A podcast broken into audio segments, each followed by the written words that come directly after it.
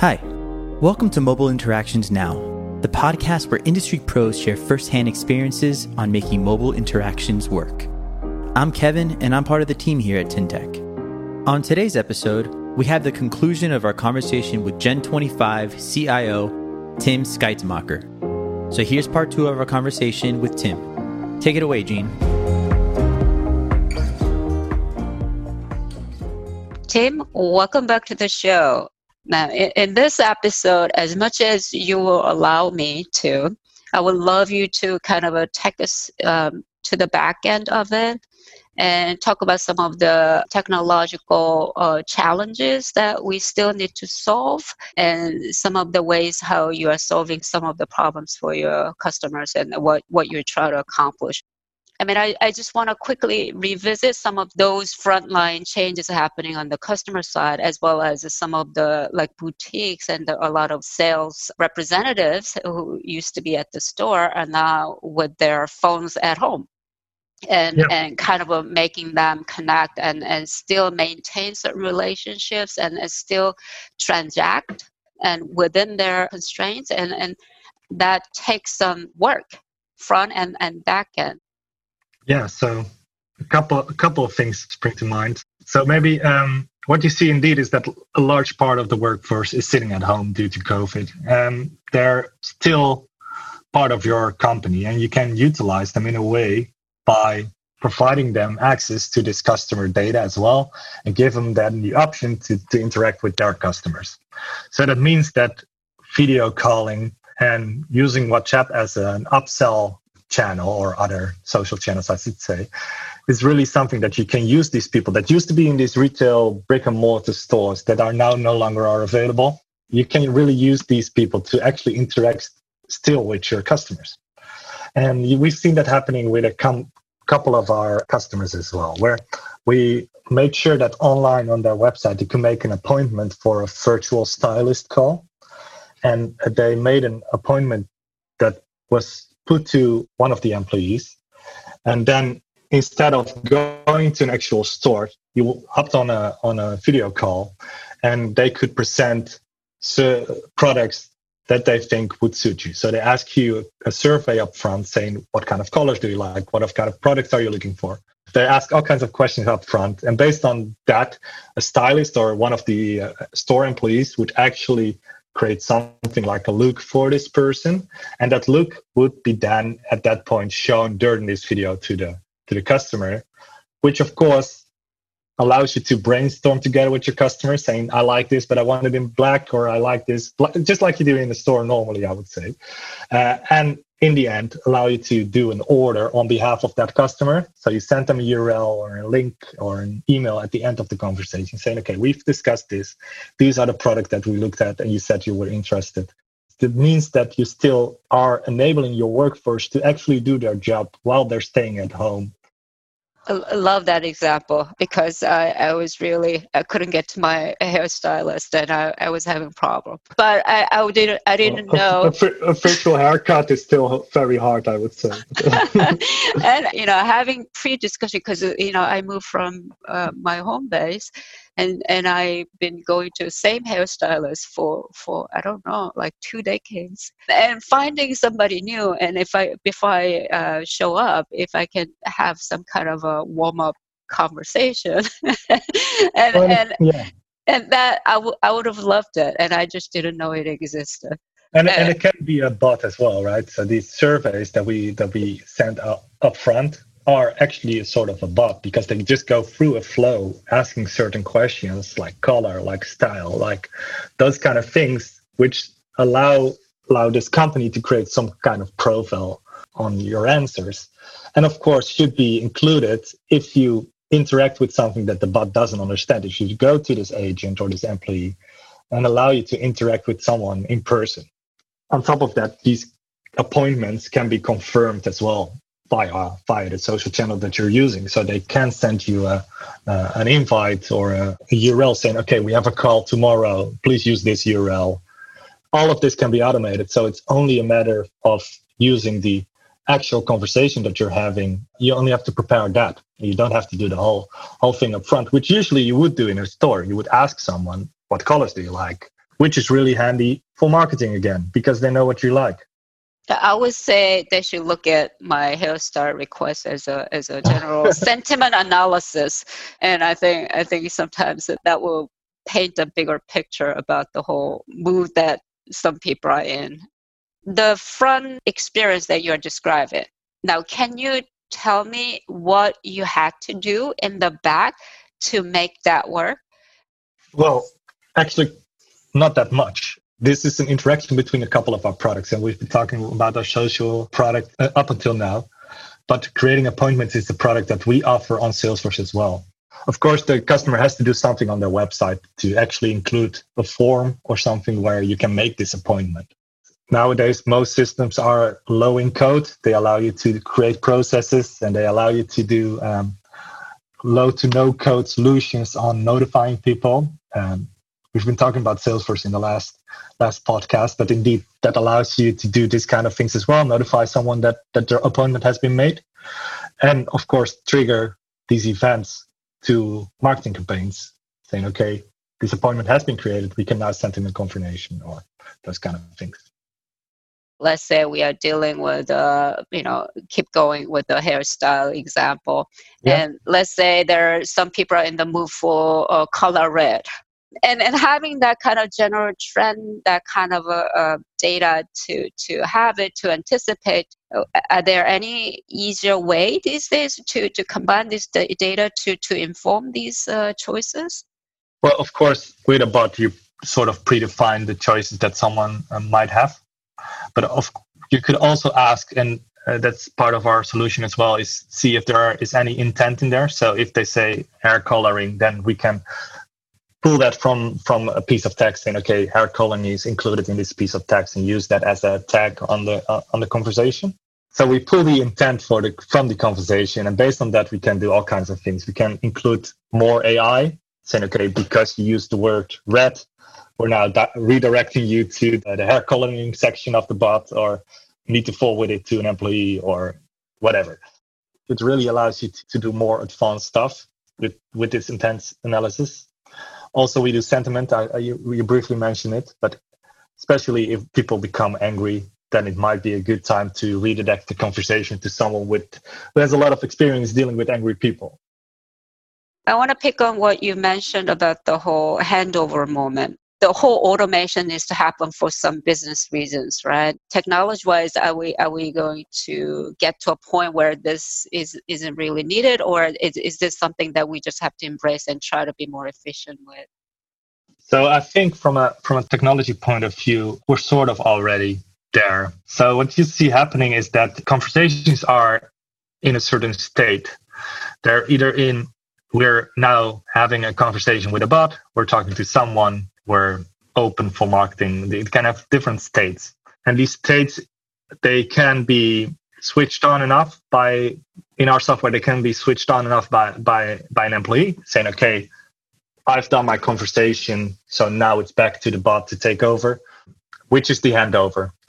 Of course, it's important that if someone does that, that you can see what they have interacted with the bot. You want to see the, the conversation that they had with the bot and where, where it went wrong, I would say it shouldn't be something in the system. It should come into the system, but not actually trigger a conversation. But you want to know what someone answered and what kind of, well, what we said, what kind of hairstyle they like. As soon as someone is not actively seeking for the personal attention, then you're okay by just keeping that in the bot state as long as possible. So maybe good. We have one reference case that decided to replace part of the frequently asked questions uh, with a bot and people interact with their bot and they found out that 50% of all questions directed to this channel were so one five were handled by the bot instead of an actual agent or an employee this allows them to have more time to more efficiency and they calculated that it was up to 70% efficiency that they reached by implementing a small bot that just checked the faq answered and responded based on the intent of a question with the FAQ answer. So that's a huge, huge improvement for the service desk because these service desk and the, the, these people can now work on other stuff at that point. Of course, that is a big promotion to bots in general as well. Uh, maybe another example or use case that that we've seen with one of our customers is that they um, not only using AI and bots to automatically respond, but also co-piloting an employee through the conversation. So it's it's still a conversation that you have with an actual employee, but as soon as they open up the screen, the answer that they should give is already in the text area, and they just have to press enter if they agree. But they still have the option to interact with that text. So they can still say, okay, this is not actually what I wanted to say to this customer at this point. But you see that over time, these things learn, as, as you just mentioned, and the, the software predicts what it has to answer to the customer. And at the end, it's just a matter of getting a certain um, certain level, making sure that the bot answers X amount of questions, X percentage of questions right the first time, and enabling that little answer to be automated which allow you to grow in the in the approach on providing more automated flows into your day-to-day work increasing your efficiency as as an employee. I'm going to challenge you to be more technical there. So when you're talking about this whole having some kind of a predictive engine going on in the background pushing some of the questions and and uh, helping co-piloting because that tells me about where the future is going. It's it's something is being tested. Tell me a little bit more about uh, how the ultimate picture of, of that, if that works out, if if it, the co-piloting is an interim state. Tell us a little bit about what's happening in the background to make these things more mainstream. It all starts with the intent. So based on the intent, we see what kind of questions there the, the customer is asking because nobody uses the exact same question. They're, they're using different phrasing of the same questions, of course.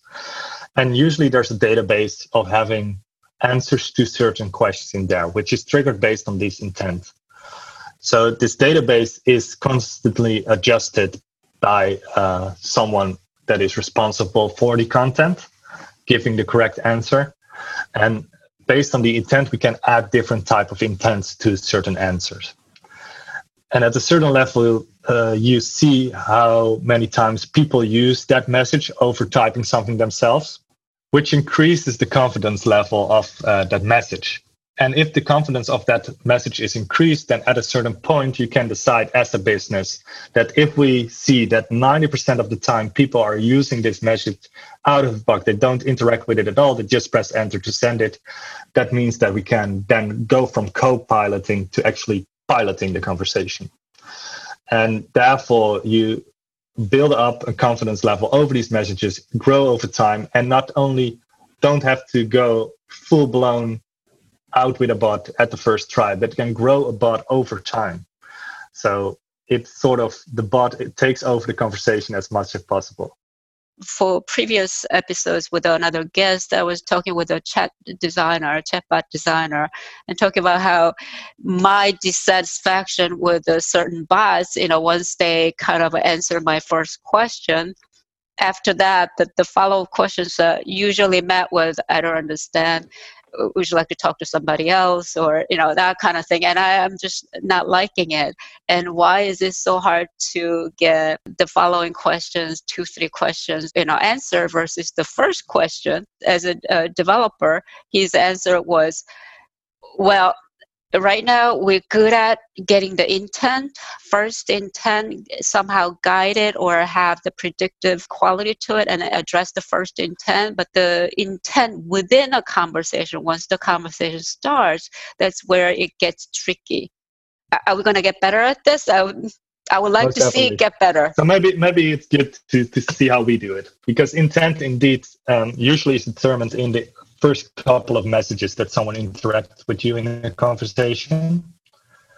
Because if you're talking to a company, usually you go straight to the point. You're not going to ask them about the weather and everything. You're, you're going into your point. I haven't received my package, blah, blah, blah. So it's important that the intent not just is determined for a single message, but for a range of messages. And that's what we're trying to do. So we always say if you look at the first 10 messages, it should determine the complete intent of this conversation.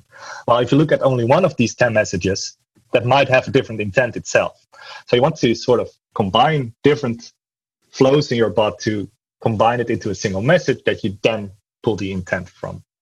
you see that these bots are just interacting with services that are there. And one of these services is called Give me the intent of this text. And what people tend to do is during this conversation in a bot, they say, okay, I have received a new message. I'm now going to fetch the intent. Well, actually, that's not really what I just said. It's not important to have the intent of that one message. It's in, uh, important to have the intent of the whole conversation. And that's why you have to group these messages once again at the end of conversation and say, okay, the intent of this or the sentiment of this whole conversation was X, Y, or Z. I do want to know what you're currently working on that really, you know, exciting you, and in terms of uh, what you can do with the interactions between companies and, and, and some of the uh, buyers out there. Yeah, so indeed, uh, for me, it's really exciting to see the social channels as being part of a, a, complete flow. So the flow I previously described, where people create appointments online and then go into uh, video calling and having conversations via social channels in between to keep up to date with each other as a maybe the stylist and the consumer. That's something that that gets me really excited because i think that that essentially is the goal where where a company should strive for being more customer focused and therefore being more on the channel where where the customers are provide them with tools that they want to use instead of pushing your technology into how they should use it so indeed, be on the social channels that your customer are. If you have a specific market, make sure that you target that market. And maybe a good use case there is one of our customers is Friesland Campina. They're the largest dairy cooperative in um, in the world. So they have various brands, and we provide them with tooling ways they can use to both service and use marketing. So they have agents in multitude of brands in Indonesia and Mal- Malaysia and Philippines and Hong Kong and Vietnam. And for all these different countries, uh, they they are using different social channels because in each one of these countries, the, the main social channels is a different one. And we provide them with one tool in their Salesforce environment, which they can use to actually communicate through these different channels to their customers based on their different brands, different countries that they're in what, what I also find really cool there is that there's multiple languages being spoken and we determine what language it is. So we do language recognition there. And based on that, we indicate that this conversation should be handled by this person because this person speaks that language. Um, so that, yeah, that's a really cool use case that really brought the communication as part of their, their brand identities. And with that, they also allow you to interact more closely with their brands if if you look into enterprise customers, of course there are a lot of people interacting with their Facebook page and with their social channels already. But if you're a smaller company, or maybe not even that small, but if it's not a channel that you're actively promoting, the volumes usually are pretty okay for you to deal with, especially if you have a contact center in place or a sales center in place. We shouldn't forget that this is also a sales tool. We're mentioning a lot of customer service here, but it's indeed also in the end a sales tool to interact with potential leads and customers. So it's important to go where our customers want to go. They they do certain questions, they ask us certain questions and ask us if we can be available on certain channels or if we can extend our service to certain for example, this language recognition is something that really was influenced by a customers to put put it in there. And you see that our roadmap is really customer driven and new channels are constantly onboarded based on where our customers are i would say. So we recently had a customer saying okay i want to target russia now with our tooling and Viber is really popular in russia. Can you please enable Viber? So we're working on that currently. Uh, other thing we're working on is rcs because we really see that as as the future as well the new new version of sms and that is one of these channels where we go much faster than than uh, I would say building something yourself as a company of going with a big software provider that that has this uh, out of the box because we can always help our customers in, in finding the the correct way to do things in, in, in adding these new channels and adding new functionality to the platform to the application that we that we are building to make sure that this application is future proof for for everyone for us and for them. That was awesome because it, it, really it puts the responsibility to you know solution providers like us to really enable whatever is needed. Now just so that we get to know you better can you tell us tim what are the three things that you do most you can name apps if you want uh, on your phone good question but uh, I, use a lot of Reddit, so I uh, read a lot of Reddit and uh, follow a lot of uh, different subreddits on various topics, including Salesforce, of course. I'm also still a geek at heart, so I play a lot of Mario Kart on my mobile phone. I'm almost embarrassed to say it, but it, it's true. I, play a lot of Mario Kart, and of course, for the rest of the apps that I use more commonly, I think is ever, is what everybody mentioned is LinkedIn and Gmail and uh, interacting with with customers and employees and yeah, and the company in itself. Lovely. Absolutely. Now I, I feel like I have to leave you to go back to your Reddit and, and read. yeah.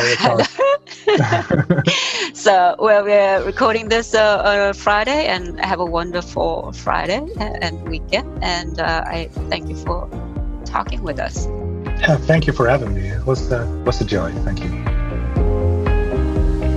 Thanks again to Tim Skeitmacher for joining us today. You can find out more about Tim and Gen25 at gen25.com.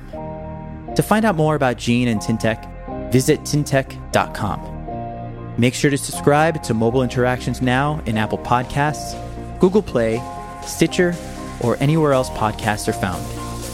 On behalf of the team here at Tyntec, we'd like to wish you a very happy holiday and look forward to having you join us for brand new episodes in 2021.